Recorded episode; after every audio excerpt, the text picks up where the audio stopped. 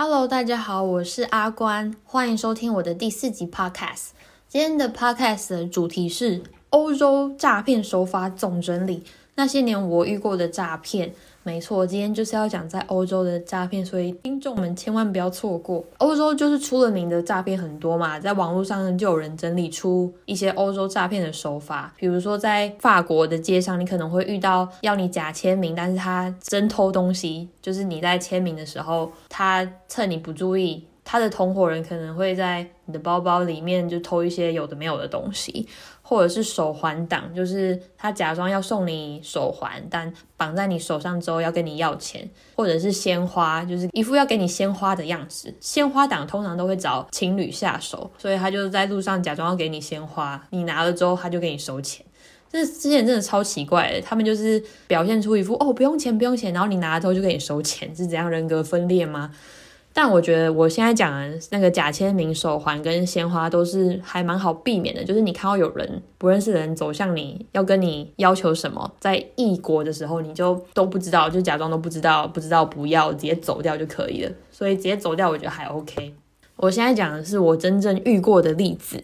是打电话来的，这个叫做 DHL 诈骗。但我先声明，我是没有被骗啊。在荷兰的时候，因为我之前在找工作，所以我就有把我的手机号码贴上去华人网的讨论区。后来就接到一些电话，而且我有把我的微信资讯放上去。反正就是因为放在那个什么华人网，有接到几通就是 DHL 的电话，他都说什么：“哎，你有未取件的包裹，什么？如果你要听细节的话，请按一。”就我对这种诈骗的东西蛮敏感的。所以我就想说什么 DHL 我才没有包裹哎，什么按一 我就直接挂掉。只要有不认识的电话，或者是不是来请我工作的电话，我就直接挂掉。因为之前也有在台湾人在荷兰的社团上就有人分享诈骗手法了，但是后来我有特地去查他到底是会骗的怎样，所以我现在分享一下我在网络上查出来就是真正被骗的人遇到了什么事。总而言之，就是你转介意的时候，就会有人说，哎，有人假冒你的名义，利用 DHL 寄违禁品在洗钱，或者是说你呃参与了什么洗钱案之类的。而且你按一之后，通常会有专员问你的名字和护照号码，blah blah blah，电话就会转来转去，会有警察接起来。这个警察我上网看的，哦，真的还蛮屌的，他们就会真正有那个来电显示，好像一模一样的来电显示，或者是警察跟你讲地址，然后真正有那个地址。之类的，anyway，就是会有警察接起来说，哦，他现在正在办理这件案子，已经抓到犯人了。啊，犯人说你有和他进行过多笔交易。高达多少钱之后，警察那边就会传逮捕令给你。警察会说，也许你是清白的，然后表达一副想要帮你的样子啊。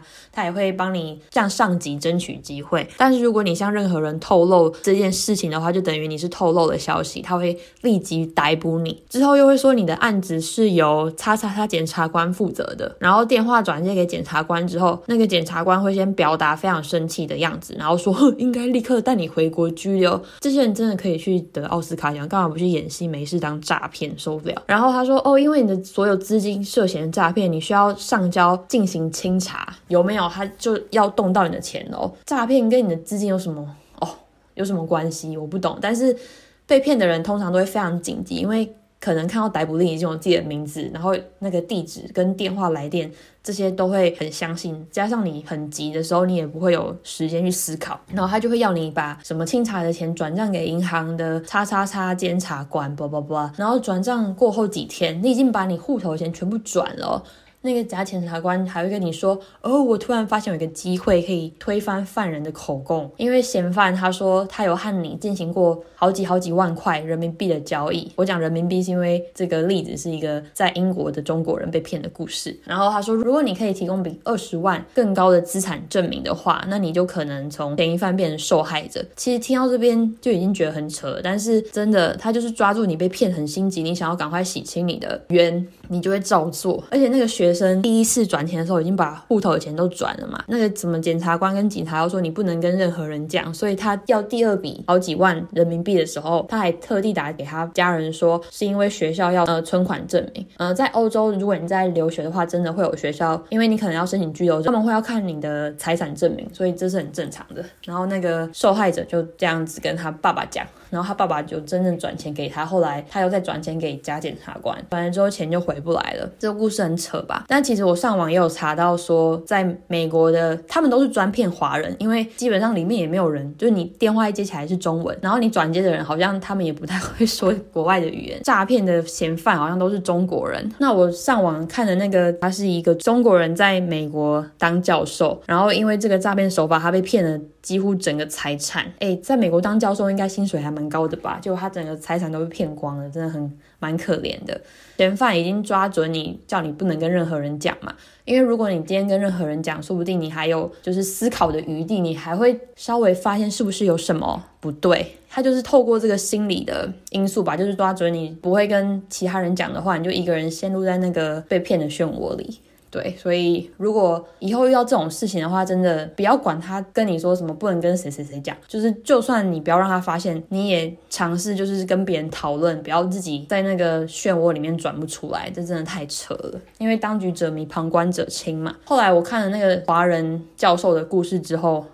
我就开始有点想要玩这些诈骗。我现在信卡换了啦，但之前那个信卡真的超级多诈骗，超级多诈骗电话。后来我就想说，按一到底会怎样？是不是真的也会这样？后来我就真的按一了，然后就转到一个小姐的声音。反正我我接过很多次啊，有一次我就直接用英文跟她讲，转接一了之后跟那个客服人员讲，那客服人员不会讲英文，OK。明显就诈骗嘛，怎么可能 DHL 的客服不会讲英文？后来第二次接，我就想说，OK，那我讲中文好了，然后直接转接给很像一个台湾人的声音，然后他就说：“你好，你有包裹怎样怎样。”可是那我觉得那台客真的太扯，他真的是把人家当白痴，因为他讲话那个诈骗的人讲话方式就是一副混混的声音，就呃，你有那个包裹吼，然后怎样怎样。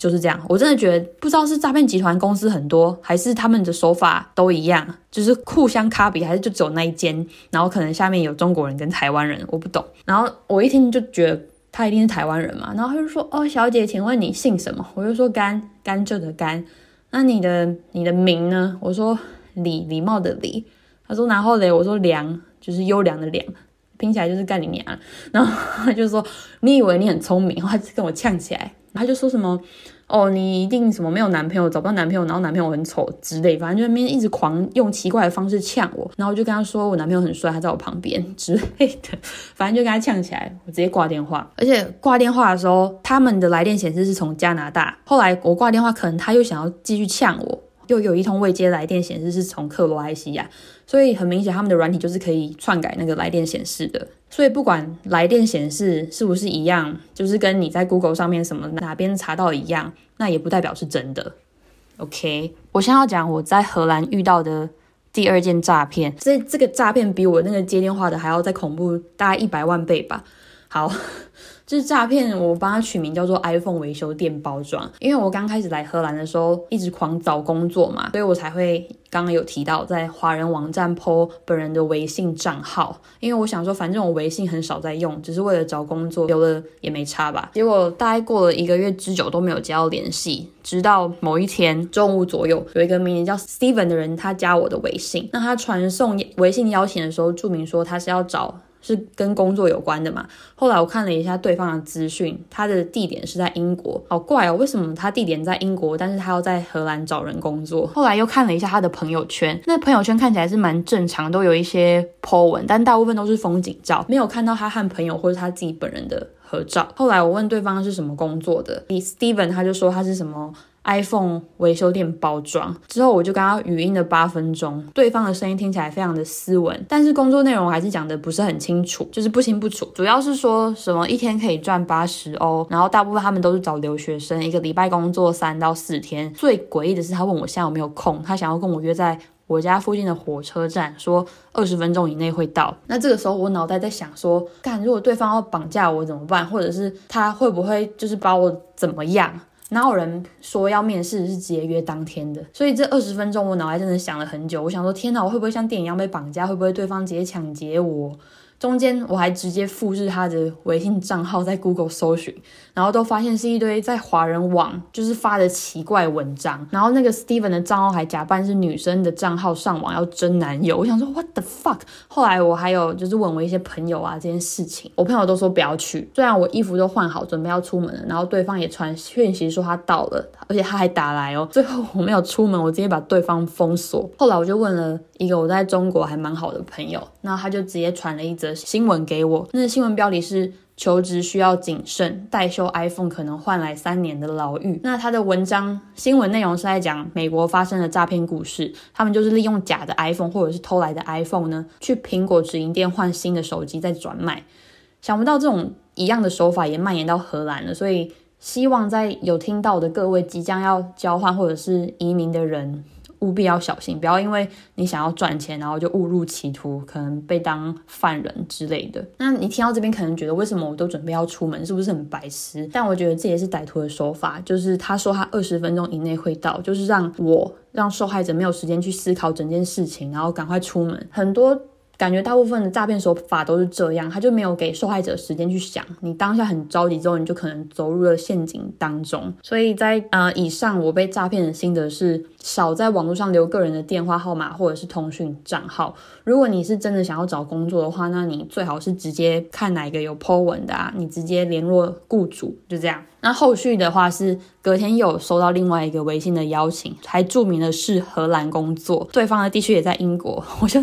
完全没有接受邀请，直接把人家加入黑名单，这真的太可怕了。后来因为我信卡一年就会过期，我是用预付卡嘛，电话换了之后，我就再也没有上网留个人资讯。所以我也没有接到这些有的没有的电话。那我现在想要补充，是我在荷兰认识的一个留学生被诈骗的故事。他好像说他在德国还是哪里的车上，然后他是穿着一件外套背着行李。这个时候后面有人点了他一下，然后就跟他说：“哎，你的外套湿了。”所以他就直接把，因为他外套真的湿了，所以他就直接把他的行李啊放下来，然后去擦他的外套，然后还跟那个人谢谢。结果他擦完外套之后，发现，yan 他的行李不见了。然后他说他里面有。有什么钱包啊、笔记型电脑啊，一些有的没有的加起来，它等于损失了台币大概十万吧，因为。就有些东西还蛮贵，就这样被偷了。那我在荷兰人在台湾的社团上，我也看过一个例子，好像在鹿特丹的火车上发生，应该也是留学生吧，他就有拿着行李箱，然后行李箱上面也有一个后背包，还是他自己背的后背包，反正他有一个行李箱跟后背包。他在火车上的门旁边，他没有座位，他就是站。后来就有人一上来的时候，零钱掉了很多，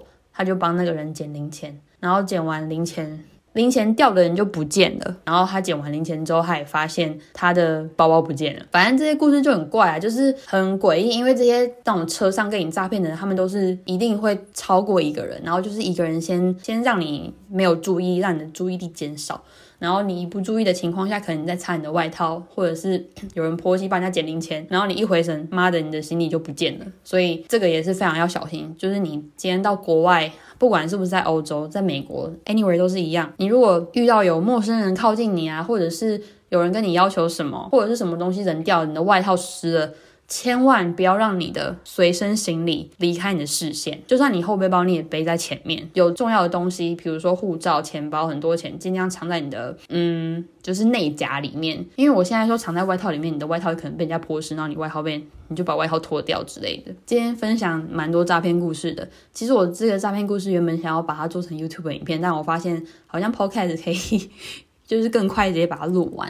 那希望这个 podcast 有帮助到你，然后传达一些就是不要 被诈骗的想法。怎么讲？就是对，不要被诈骗。钱赚来不容易，那怎么可以因为一通电话，或者是因为你一个不回神就被人家骗光？那些诈骗集团人也真是够不要脸的。他们就用这种手法，虽然可能他们打电话也打很辛苦啦。也是一种工作啊，但毕竟也是犯罪嘛，所以希望就是大家钱不要被骗了，然后好好保管自己的物品。OK，好啊，希望这个 podcast 有帮助到大家。喜欢我的话呢，可以到 IG 或者是我的 YouTube 或者是我的粉丝专业来追踪我。如果我在上面有收到说你是因为听到我的 podcast 来找我的话，我会非常开心，因为我真的也不知道现在有几个人在听我的 podcast。